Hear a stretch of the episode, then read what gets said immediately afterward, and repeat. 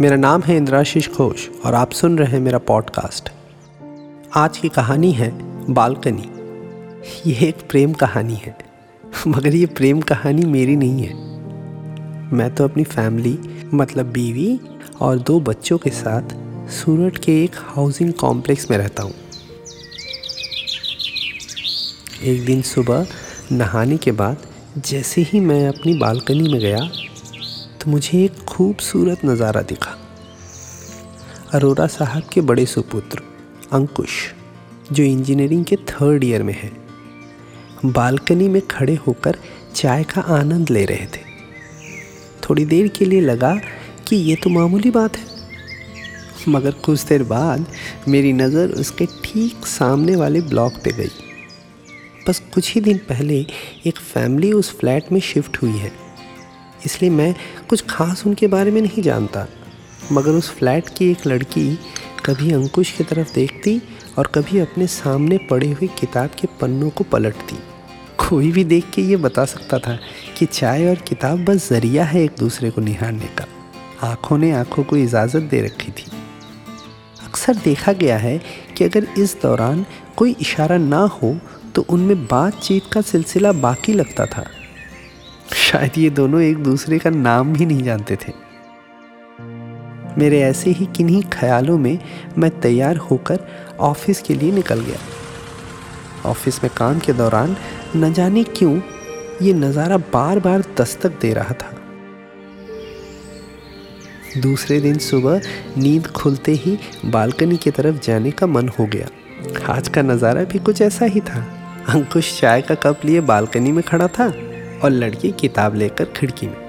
मैं घर के अंदर गया और अपनी चाय का कप लिए बालकनी में एक ऐसी जगह चेयर लगाकर बैठ गया, जहाँ से ना अंकुश और ना ही वो लड़की मुझे देख सकती थी। बस, और क्या? सुबह के नज़ारे में इससे ज़्यादा और खूबसूरत क्या हो सकता था? क्या खुदा ने बनाई ये अनोखी कुदरत? हर एक की है यहाँ मोहब्बत ही ज़रूरत। क्या खुदा ने बनाई ये अनोखी कुदरत? हर एक की है यहाँ मोहब्बत ही ज़रूरत। प्यार की महफिल सजी। कौन दे इसमें दखल? आज मौसम और था ये पल में गया बदल। मैं नैनों से पढ़ रहा, प्यार की एक गज़ल। आज मौसम और था ये पल में गया बदल। मैं नैनों से पढ़ रहा, प्यार की एक गज़ल।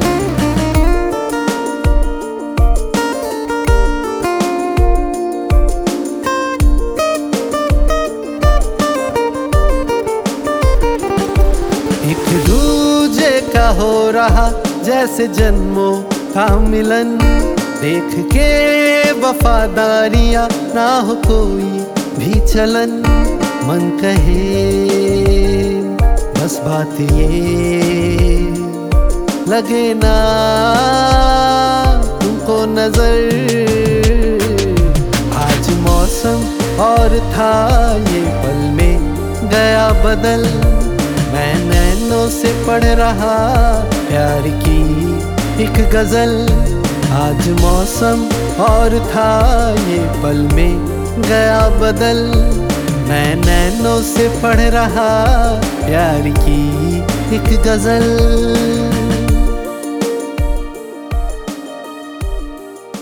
ये सिलसिला कुछ दिनों तक चलता रहा।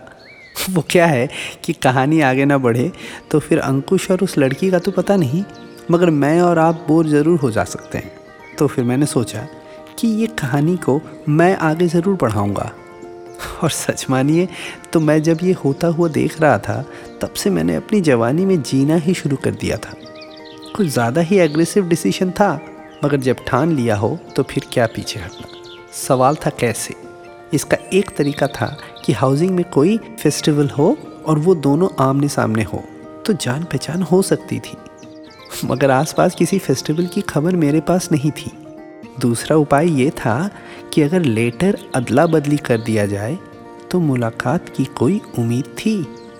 अगर अरोरा साहब का कोई खत उनके पास और उनका कोई खत अरोरा साहब के पास चला जाए तो? तो फिर मैंने एक तरकीब निकाली। हमारे हाउसिंग के सारे लेटर्स सबसे पहले सिक्योरिटी रूम जाती है और फिर वहाँ से बिल्डिंग के लेटर बॉक्स में। जो ये काम करता है, वो लड़का मेरी कार की सफ़ाई भी करता है। नाम है शंकर। शंकर से ये काम हो सकता है। मैं दूसरे दिन सुबह शंकर से मिला और उसे यही काम करने को कहा। वैसे थोड़ी देर शंकर मेरी तरफ़ देख के हैरान था।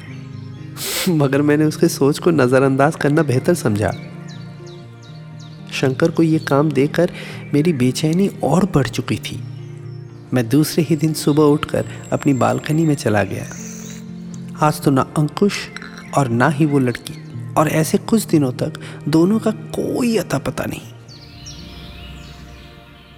एक दिन ऐसे ही किसी सुबह को मैं बालकनी की तरफ़ जा ही रहा था कि मुझे लगा कि मैं कुछ ज़्यादा ही इन्वॉल्व तो नहीं हो गया हूँ। तो फिर उस दिन के बाद मैं बालकनी में जाना बंद कर दिया। हाँ मगर कोई काम होता तो जाता। उस दौरान भी वो दोनों कभी दिखे नहीं। ऑफ़िस से घर का रास्ता मेरा 20 से 25 मिनट का था। मेरे लिए रोज़ का रास्ता था। तो मेरे लिए ध्यान सिर्फ़ ट्रैफ़िक पे होना काफ़ी था। ऑफ़िस से निकलते वक्त किसी ने कहा कि रास्ता बंद है। कंस्ट्रक्शन का काम हो रहा है। दूसरा रास्ता लेना ठीक रहेगा। आज मुझे रास्ता दिखने वाला था गूगल मैप पर। मैप पे नज़र जाते ही मुझे दिखी अंकुश की यूनिवर्सिटी गाड़ी जैसे ही यूनिवर्सिटी से गुजरी, नज़र अपने आप चली गई उस यूनिवर्सिटी के गेट पर। बस थोड़ी ही दूर में मुझे दिख गए अंकुश और वो लड़की। वो दोनों किसी चाय की दुकान पर खड़े होकर बातें कर रहे थे। अब ये सिलसिला कैसे शुरू हुआ? क्या वो लेटर एक्सचेंज ही इनकी बातचीत का ज़रिया बना? इन सारे सवालों का जवाब मैं आप पे छोड़ता हूँ।